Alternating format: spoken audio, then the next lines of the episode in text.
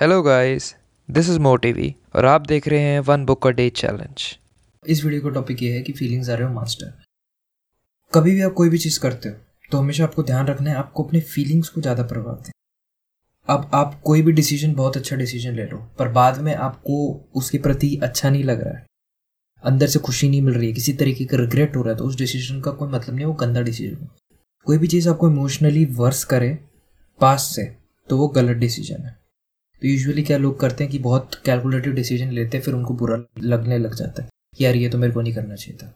तो वो एक तरीके से गलत ही डिसीज़न है। तो वो क्या कर रहे हैं? एक तरीके से अपने फीलिंग को प्रभाव नहीं दे रहे वो सिर्फ़ लॉजिकली सोच रहे हैं। लॉजिक क्या करता है कि जो फैक्ट्स हमारे पास अभी अवेलेबल है, उसके हिसाब से डिसीज़न लेना। बट फीलिंग्स को भी आपको फैक्ट्स में इंक्लूड करना पड़ेगा। कि अगर ये होगा तो यार, मेरे को इतना अच्छा नहीं लगेगा। बट अगर ये होगा, चाहे मेरे को उसमें मटेरियल फ़ायदा कम मिले, पर मेरे को अच्छा लगेगा लॉन्ग टर्म में। तो इस चीज़ का आपको हमेशा ध्यान रखना है। फीलिंग्स को आपको हमेशा प्रभाव देना है। अगर आप करोड़ रुपए कमा लो बट करोड़ रुपए कमाने के बाद आप गिल्टी महसूस करो, या आप घटिया महसूस करो फेक महसूस करो तो उस करोड़ रुपए कमाने का कोई फ़ायदा नहीं है। You have to feel empowered मतलब हर दिन आपको कल से बेहतर फील होना चाहिए। कल से ज़्यादा कॉन्फिडेंट कल से ज़्यादा इन पावर कल से ज़्यादा इन कंट्रोल फील होना चाहिए। ठीक है? तभी कोई फ़ायदा। अगर आपके पास करोड़ रुपए आ गए और आप डिप्रेस और लोनली फील कर रहे हो तो उसका कोई मतलब नहीं है। तो मेन यही रीज़न है कि ज़्यादातर लोग क्या करते हैं कि फीलिंग्स को इग्नोर कर देते हैं, ये लॉजिकली चलते रहते हैं।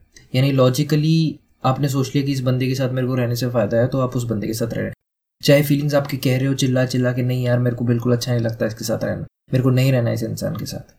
दूसरी बात ये भी है कि कोई भी डिसीज़न कम्प्लीटली लॉजिकल नहीं होता। कहीं ना कहीं वहाँ पे इमोशन आपके आ रहे हैं। तो आप एग्जैक्टली लॉजिकल डिसीज़न भी नहीं ले रहे हो। कभी भी आप शॉपिंग करने जाओ, बहुत सारी चीज़ें आपने सेलेक्ट कर ली, उनमें से कुछ चीज़ें सेलेक्ट करना बड़ा मुश्किल हो जाता है।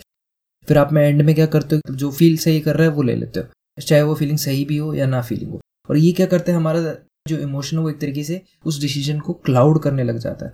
तो हम एग्जैक्टली विदाउट अ फीलिंग को डिसीज़न लेते ही नहीं है। जो हमें लगता है कि विदाउट अ फीलिंग डिसीज़न ले रहे हैं, वो एक्चुअली विदाउट अ फीलिंग नहीं है। वो कुछ ना कुछ कहीं ना कहीं फीलिंग आ गई है, जो हमारे जजमेंट को क्लाउड कर रही है, उसके हिसाब से हम डिसीज़न लेंगे। और एक कहीं ना कहीं सही भी है, क्योंकि अगर ऐसा नहीं होता तो हम कभी डिसीज़न ले ही नहीं पाते। हम चुनने की कोशिश करते रह जाते हैं और लॉजिक ऐसे ही करता है। लॉजिक कहीं ना कहीं कॉन्ट्रेडिक्ट कर देता है, उसको, को फिर हटाने का तरीका यही है कि कहीं ना कहीं कोई और नया फैक्ट लेके आए, उसको ओवर पावर करें। अगर मल्टीपल फैक्ट्स आपके पास है, वो दोनों एक दूसरे को बैलेंस करने लग गए, ठीक है तो आप वो डिसीज़न पे नहीं पहुँच पाओगे जो आपको डिसीज़न लेना है। या आपको कोई ना कोई फैक्टर चाहिए जो उसको डिसबैलेंस कर ले, उस हिसाब से ही आप डिसीज़न ले सकते एक फैक्ट जब तक दूसरे फैक्ट को डोमिनेट कर रहा है तब तक आप डिसीज़न ले सकते हो। जब भी दो फैक्ट बराबर हैं, एक दूसरे को इक्वली डोमिनेट कर रहे हैं, आप कोई डिसीज़न नहीं ले सकते, आप कहीं पे हो नहीं सकते। ये फैक्ट्स का डिसएडवांटेज है। इसलिए इमोशन काइंड ऑफ़ प्ले करता है रोल इमोशन आगे कहता है, नहीं यार, ये फिर उठा लेते हैं। तो एंड में बात यही है, जितना हो सके इमोशन को प्रभाव दो।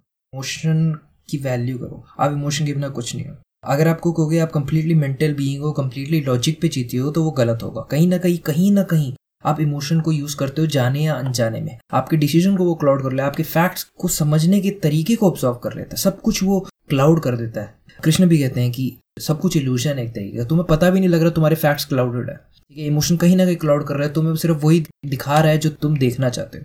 तो कोई मतलब नहीं इमोशन कहीं ना कहीं तुम्हारी लाइफ में है। उनको प्रभाव दो, उनको समझने की कोशिश करो।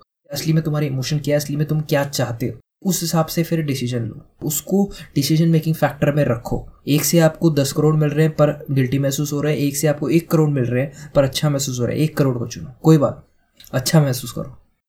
बहुत बहुत धन्यवाद इस ऑडियो को सुनने के लिए। अगर आपको मेरा काम पसंद है तो प्लीज़ मुझे फॉलो कीजिए। मेरे चैनल को सब्सक्राइब कीजिए। और अगर आप चाहते हैं एनिमेटेड वीडियो देखना इसी बुक समरी की तो लिंक जो है वो डिस्क्रिप्शन में है। उसको फॉलो कीजिए। Thanks for listening